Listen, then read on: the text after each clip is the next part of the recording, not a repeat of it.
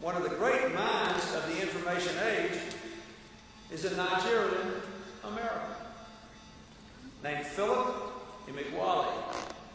He had to leave school because his parents couldn't pay the fees. He lived in a refugee camp during the Civil War. He won a scholarship to university and went on to invent a formula that let computers make three point one billion calculations per second.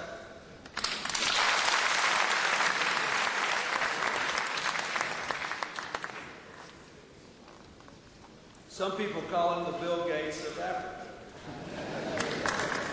But what I want to say to you is,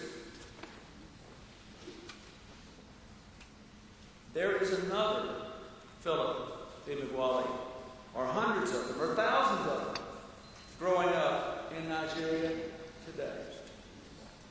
I thought about it when I was driving in from the airport and then driving around to my appointments, looking into the faces of children. You never know what potential is in their mind and in their heart, what imagination they have, what they have already thought of and dreamed of that may be locked in because they don't have the means to take it out. That's really what education is. It's our responsibility to make sure all your children have the chance to live their dreams so that you don't miss the benefit of their contributions, and neither does the rest of the world. It's in our interest in America to reach out to the ninety-eight percent of the human race that is never connected to the internet, to the two hundred sixty-nine of every two hundred seventy Nigerians who still like a telephone. I am glad to announce that the United States will work with Nigerian N G Os and universities to set up community resource centers to provide internet access, training, and support to people in all regions of your country.